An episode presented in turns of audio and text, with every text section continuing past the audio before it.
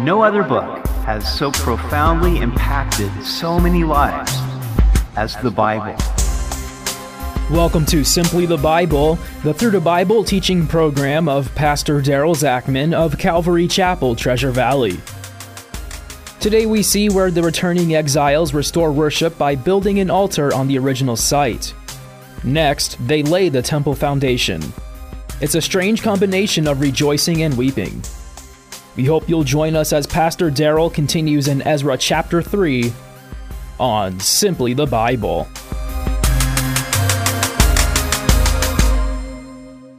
Building programs are exciting and stressful times.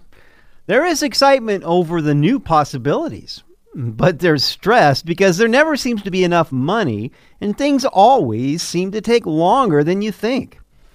And then, of course, there is the opportunity for disagreements. Should the carpet be blue or green?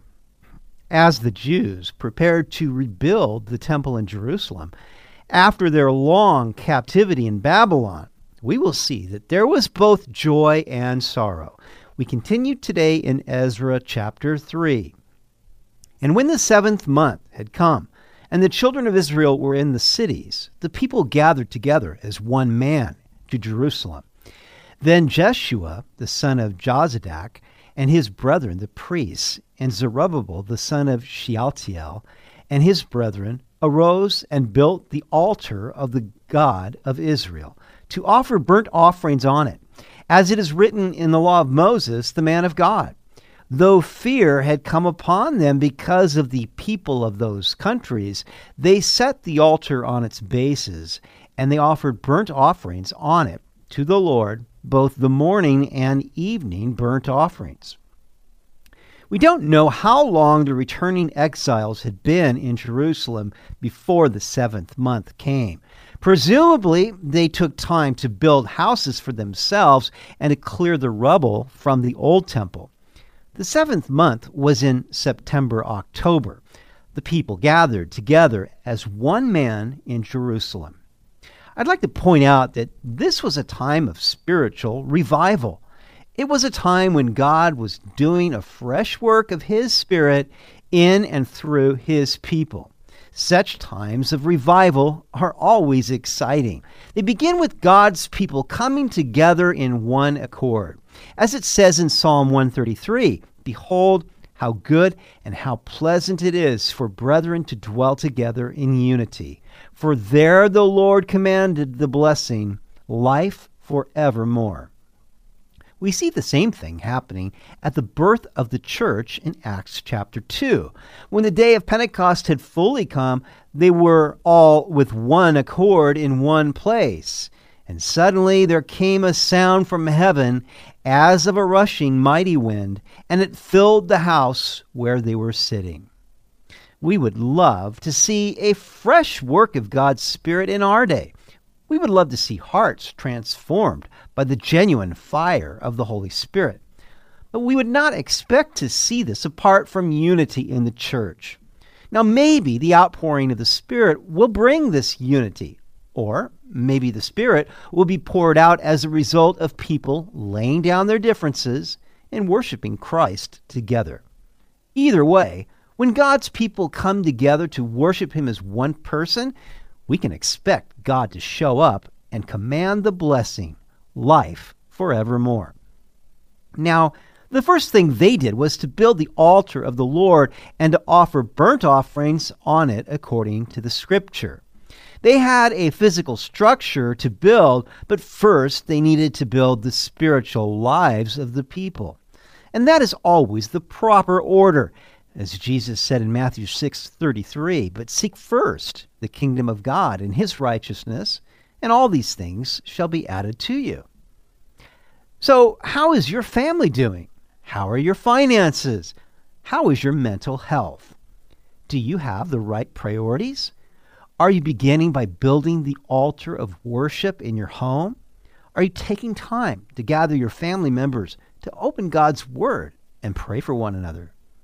God has given us the prescribed method that if we put Him first, if we meditate on His Word and call on His name, then He will take care of the rest. we must give him the first part of our lives and not the leftovers. So many other things demand our attention. If we don't fight to make family worship a priority, then it simply won't happen. It is interesting that to some degree they were afraid to build this altar because of how it could draw fire from the surrounding peoples who would feel threatened. Confederate General Stonewall Jackson said, Never take counsel of your fears. And actor John Wayne said, Courage is being scared to death and saddling up anyway. We cannot allow the fear of what others think to hinder us from openly worshiping God. Jesus places a high value on us boldly declaring that we are his followers.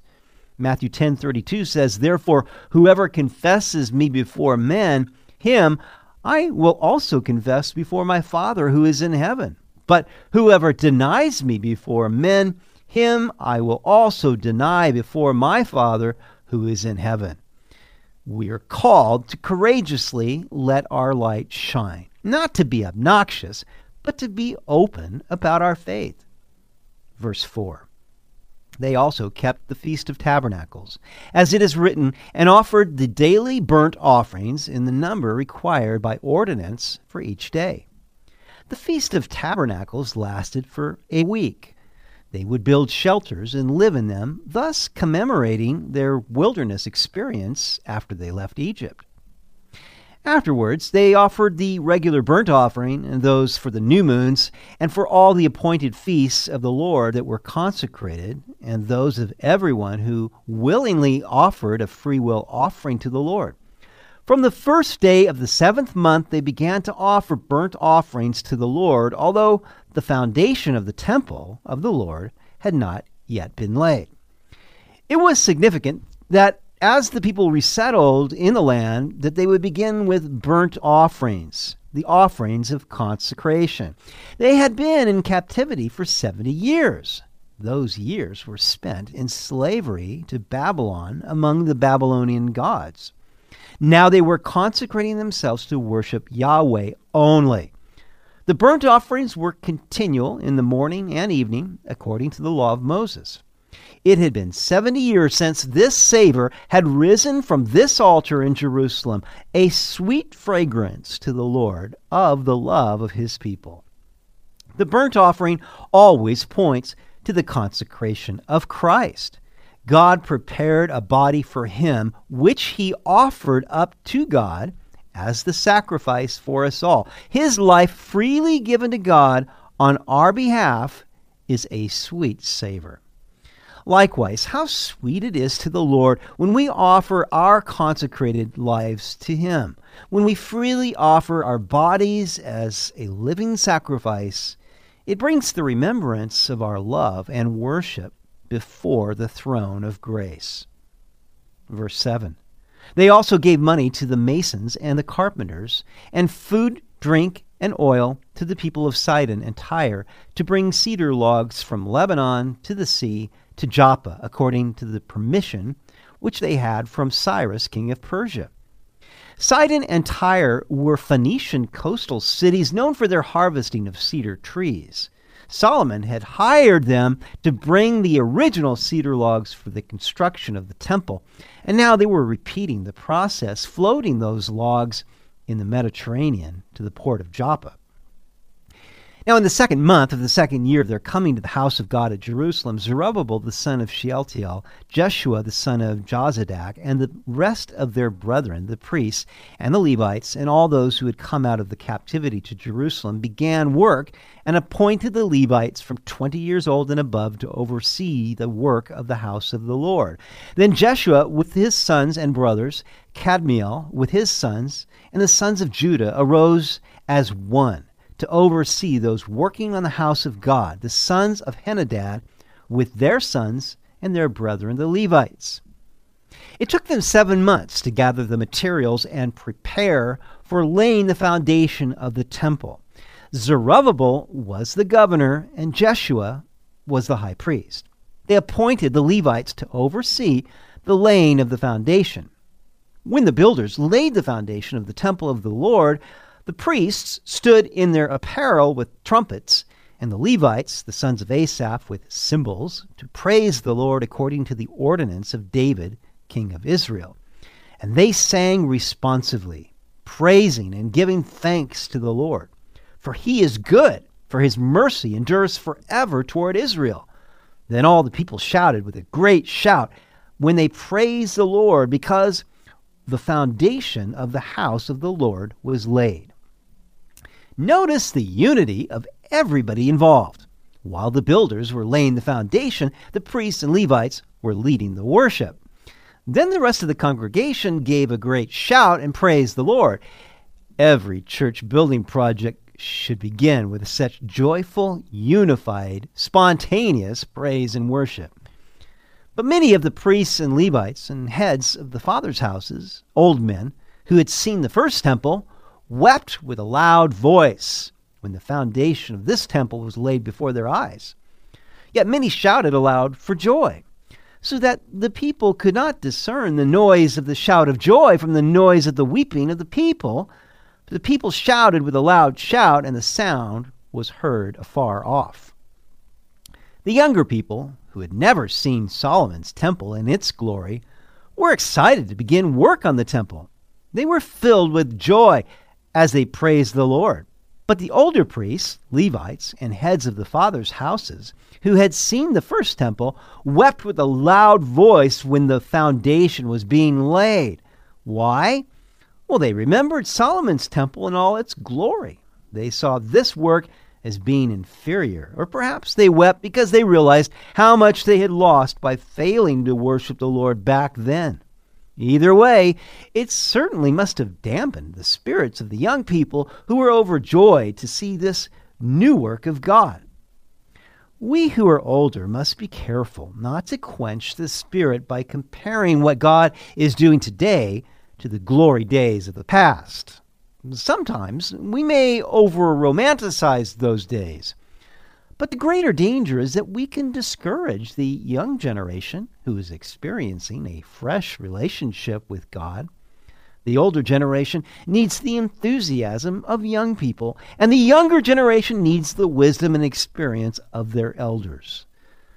How marvelous it is when both young and old can appreciate each other for the gifts they bring to the body of Christ. I believe that God wants to bring spiritual revival in our day. He wants to see his people come together as one person to worship him. He wants to see our lives offered to him as living sacrifices. We need to pray with expectation as though we believe that can really happen. This fresh work of the Spirit will look different from previous works. We who are older must resist the temptation to compare what God does now to what he did in the past. Rather, let us be quick to recognize the work of God's Spirit in this generation. And let us be those who gently breathe on these embers until the fires of revival come. There may indeed be weeping as we sorrow over lost opportunities or our own sins.